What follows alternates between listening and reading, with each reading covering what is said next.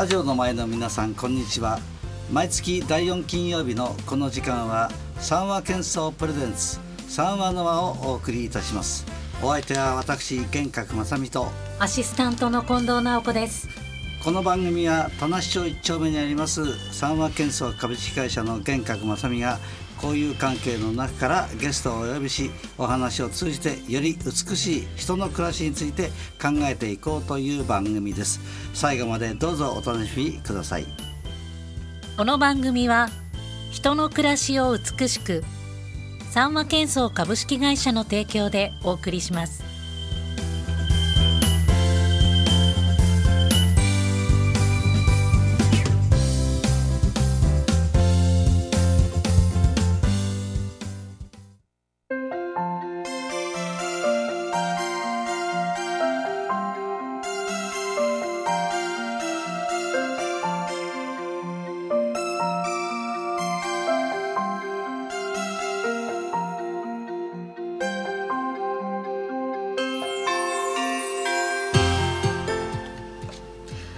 さて三和建装プレゼンツ三和の輪。本日のお客様をご紹介いただく前に玄格さんから一つ報告があります。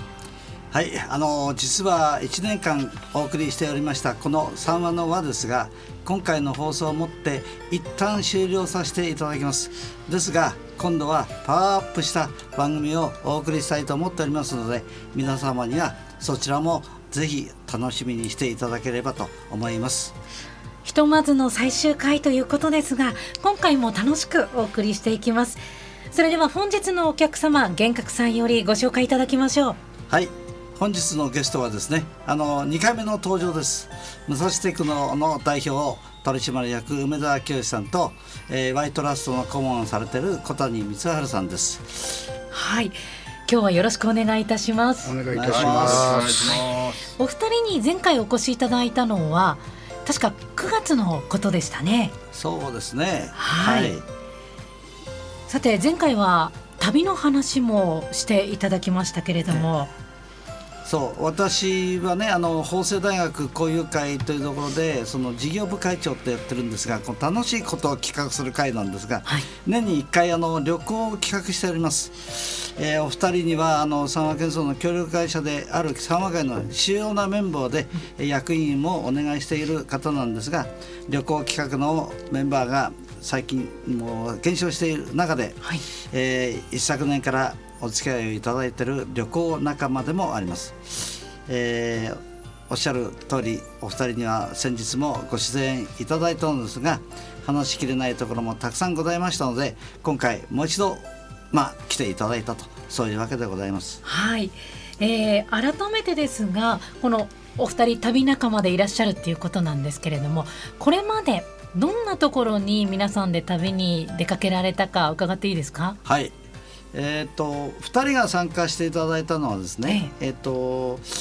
去年があのロシア、はい、えー、サンクトペテルブルクとモスクワ旅行でした、はい、その前の年があの、まあ、アジア、えー、ハノイと、うん、まあえー、ベトナムですね。ベトナムとカンボジア、うんはい、その辺りから、えー、参加していただきます。私自身はその前の年にドイツ一周というのをやりましたけども、はい、で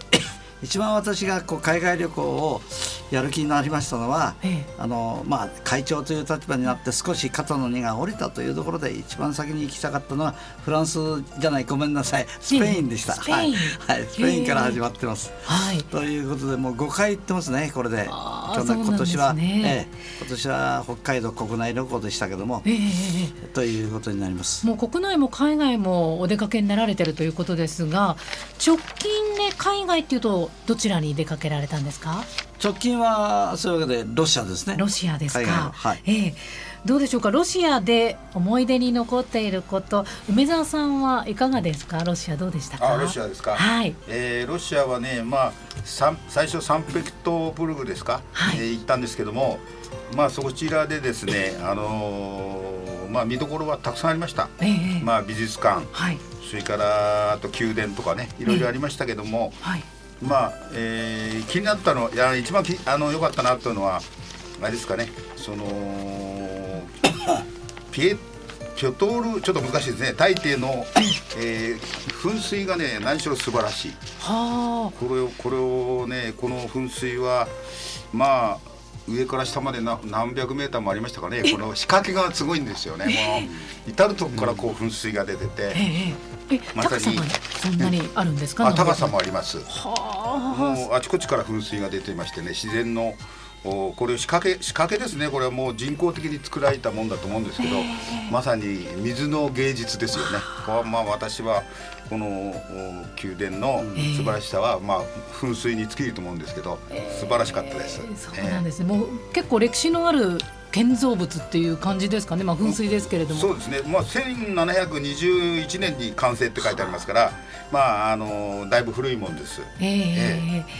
ー、ロシアに行った一番の思い出はその噴水を見られたこと、はい、そうですね。うんということなんですね。あ,、とねその宮殿で、えー、まああのエカテリーナ宮殿っていうんですか。この中でですね、まあ、こう金箔を尽くして税を尽くして、まあ、奥様のために、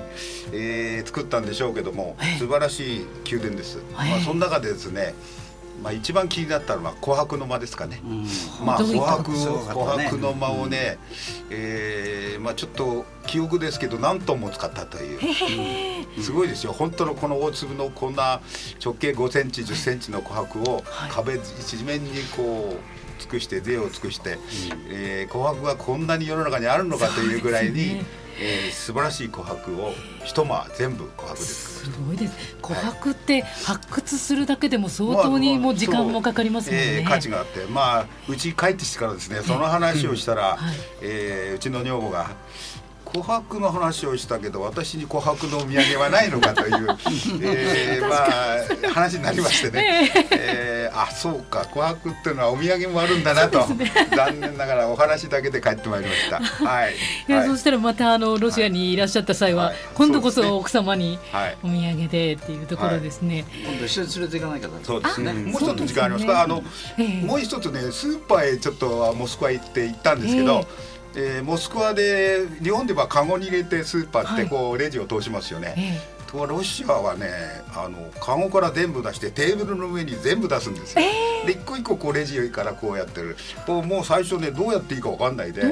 買い物するのに一回テーブルの上に全部並べるんですよ。えー、それでこうやってレジを通してるの向こうの人が。面白いですね。まあこれは文化の違いですか、ね、なんつうんですかね。それはまあこれ面白いなと思いました。えー、ロシア流ですねこれ。もう本当に文化も生活もいろいろと違うっていうところが見られるのが海外のいいところだと思いますけれども。また今度国内の方に話を移しますと、北海道にも最近いらっしゃってたという、まあ、前回ご出演いただいた時にも伺いましたが、うん、北海道はどちらにいらっしゃったんですか？小谷さん、はい、いかがですか？あの今年の6月の末ですね、はい、末から6泊7日で、えー、北海道半州ですね、はい、え中間から下の方まあ、ざっくり、まあ、あの半周してきたというような、えー、あの大まかに言えばそういう工程です。半周と一重に言っても、北海道広いですもんね。そうですね。えー、あのまず、えー、女満女満別空港ですか、はい、そこについて網走から、えー、大雪山、えー、それから旭川から富良野札幌、はい、小樽と。ねいうコースで、まあ、あの6泊ではちょっときついぐらいのね、やっぱりあの広さありましたですね。えー、はい、そうですよね。特に小谷さん北海道の旅行の中で一番思い出に残っているところ、どこでしょうか？まああの前回もお話しさせていただきましたけども、あの美瑛のあの青の湖っていうすごいあの綺麗なところあるんですね。はいでそこで私はあの珍しいあ綺麗なもんですからあの友達に LINE 送るのに写真撮って、えーはい、でまあ LINE も送れてあのほっと一安心とい。うところで、まあ、あの振り返ったら、はい、どっかで見た、まあ、あの顔の人が後ろに立ってて、でお互いにその声が出ないっていうかね、はい、まさか、まあ、あの北海道で会うと思わないですから。お知り合いが。そうですね。偶然なんですけどあのまあそのまあたまたまその一人がさんまさんの協力会のメンバーであったと、えー、まあ、いうこともあのあるんですけどゴルフなんかでよく会う方なんでね、えー、でお互いに、まあ、あの顔を合わせて、はい、まあ、声が出ない状態で一瞬こうあの過ぎて、えー、でそのあの後にうわっていう感じで、えー、思わず握手したという。えそういうことでね、うん、向こうもあの社員旅行でしたからね。あそうなんですね、えー、たまたまあの、まあ、その方は一人が散歩してる時に、えー、まあ、偶然私の後ろにいたと。まあ、いうことですね。北海道も広いですが、はい、まあ、社員旅行で旅行で行かれる方多いと思うんですがまさかそのピンポイントで、うん、うん、そうですね。特にすごく景色のいいところでってなんかロマンチックな感じもしますけどもね。あのね、まあ本当に偶然ですね。1億3000万分の1ですね。すね。えーえー、北海道でそういう再会があったということですが、ね、びっくりしました、えー、北海道旅行についてまだまだお話伺いたいんですけれども時間があっという間になってまいりましたので、ね。はいはい、まず一曲音楽を聴いてまた後半、はい、あのー、お二人にも、えー、玄格さんそして梅沢さんにも北海道での思い出を伺いたいと思います、はい、さあまず一曲お届けしていきましょう。こちらは、えー、梅沢さんからのリクエスト曲ですね。加山雄三旅人よ。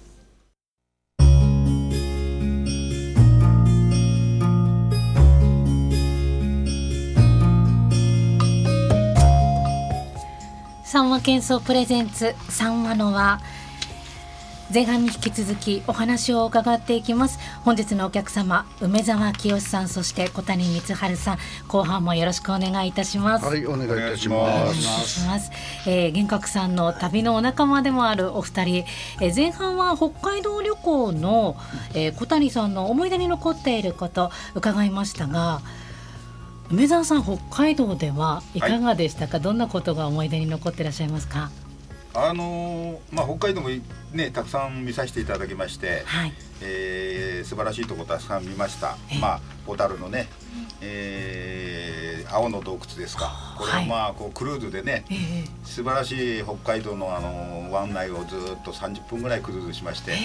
まあ、えー、その青の洞窟洞窟の中に入りますとね、はい、本当に湖の中がすごく綺麗に光って青の洞窟を覗みました。これまあ一つの新しい観光スポットじゃないかなと私も思います。素晴らしいですよ。だからまあ次回からね小樽と言ったら、クルーズっていうのが一つ入るんじゃないかなと私いいですね。小樽運河とかってイメージはありましたけど、うん、ね、どうしても運河っていうイメージだったんだけど、ね、また新しいスポットじゃないかなと思います。はい。青の、えー、洞窟ですね、はい。えー、他にはいかがですか？あとはですね、うんまああの大倉山シャンテ、はい、ね、これがね、まあ、えー、オリンピックねちょっとまあ大体ああいうスポーツっていうのはテレビ機は見れないんですけど実際山の一番頂上に上がって、はい、あこっから滑るんだなというまあ、えー、ちょっと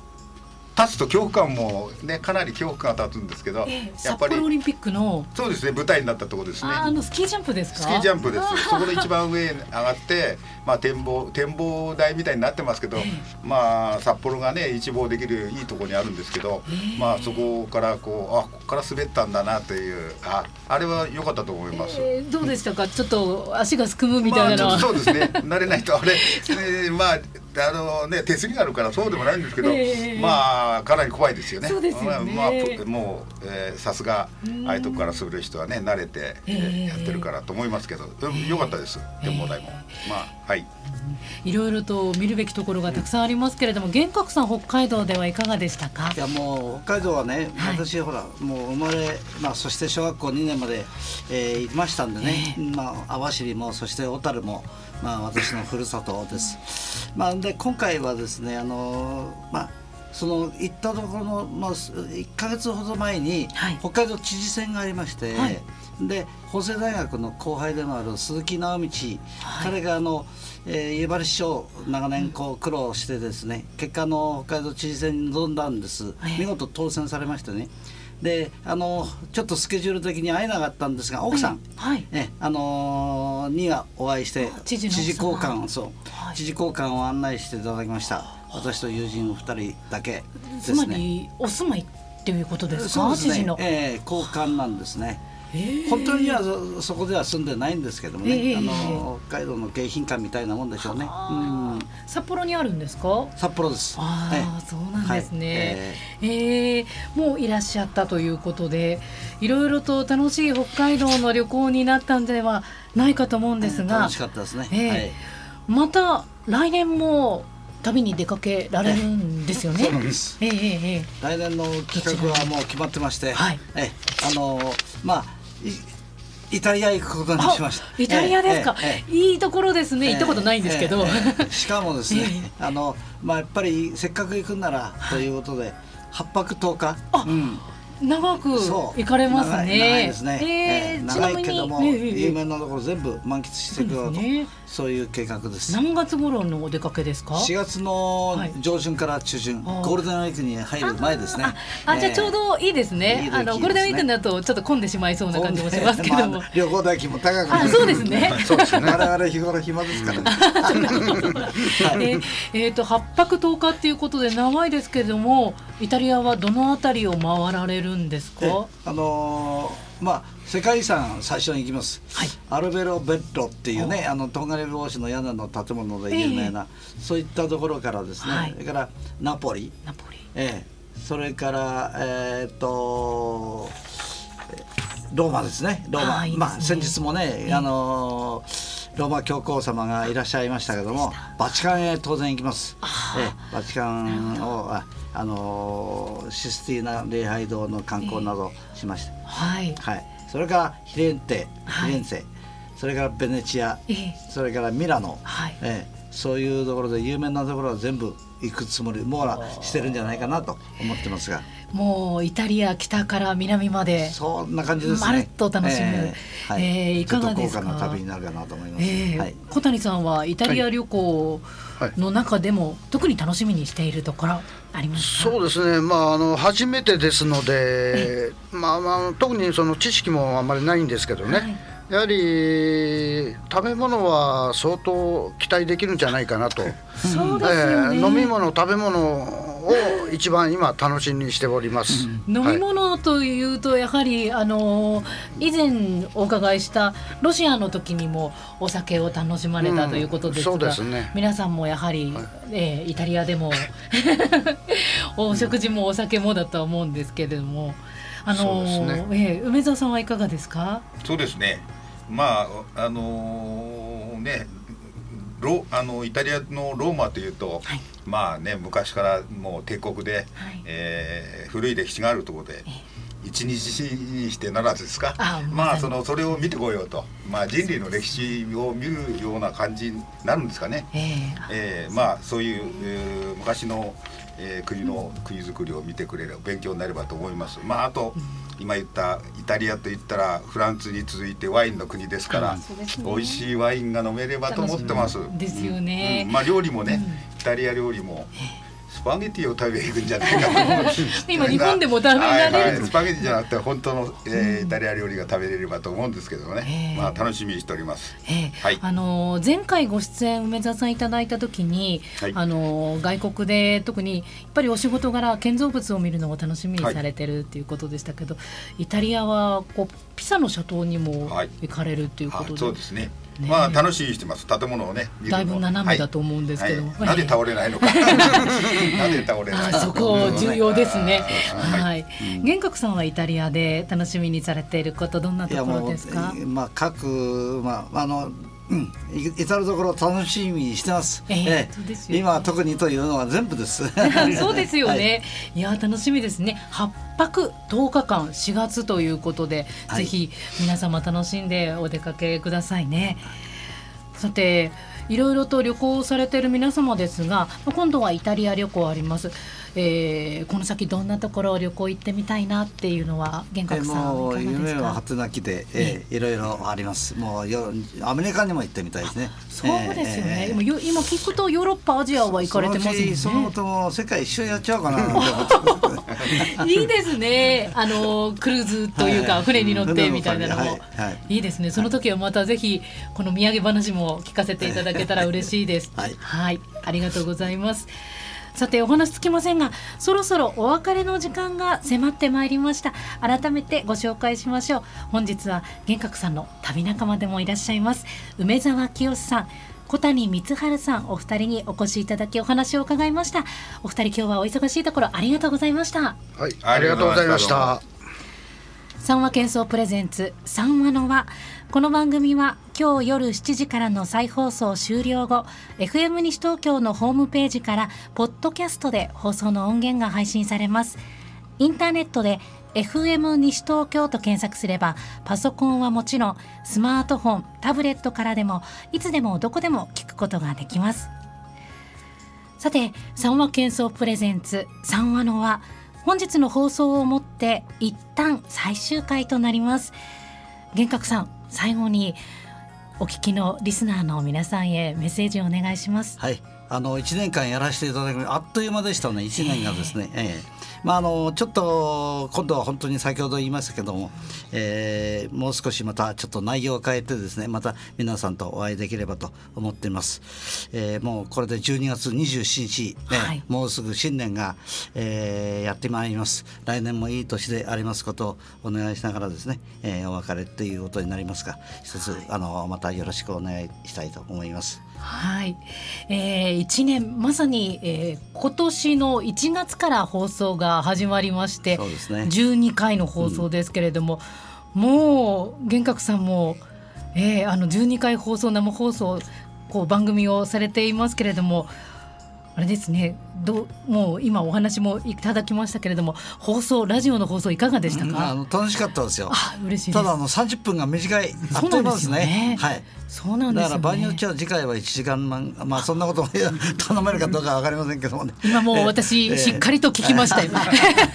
ポッドキャストにも残りますよ、はい。でも本当に毎回毎回いろいろな方にお越しいただいて、えー、たくさんの方のお話を伺ってすごく私自身もアシスタントとしてこの番組参加させていただいて世界が広がっていくような感じがしました。はい、ありがとうございます。ありがとうございました。そして音楽もいろいろ玄格さんのお好きな音楽ももっと聞きたいところではありましたけどね。はい、はい、ぜひまたここは第二シーズンというところで、ね、はい、そうですね。えー、リスナーの皆さんも待っていてくださると思いますので、ぜひよろしくお願いいたします。はい、さて三話喧騒プレゼンツ三話の輪今日の放送をもって最終回となります。ここまでお送りいたしましたのは三和建装株式会社の会長私玄格正美とアシスタントの近藤直子でした。最後にもう一曲曲を聴きながらお別れとなります。最後の曲リクエストいただいたのは小谷さんです。小谷さん最後は森重久や知床旅情リクエストいただきましたが、はい、はい、この曲はどうして選ばれたんでしょうか？えー、あのー、今年6月にまああのその旅行で網走知床の方、まあ、あの行ったんですが、はい、まあ、やっぱりあの北海道非常に広くて、ええ。ー、あのその自然も豊かで。でそれゆえにちょっと物悲しいって言いますかね、えあのそういう雰囲気をちょっと感じました、うん、えそういうところからちょっとまあこの歌を、まあ、あの一回聴いてみたいなということで。はい、はい。わかりました。それでは今日最後の曲になります。小谷さんからのリクエストです。森重久也知床旅情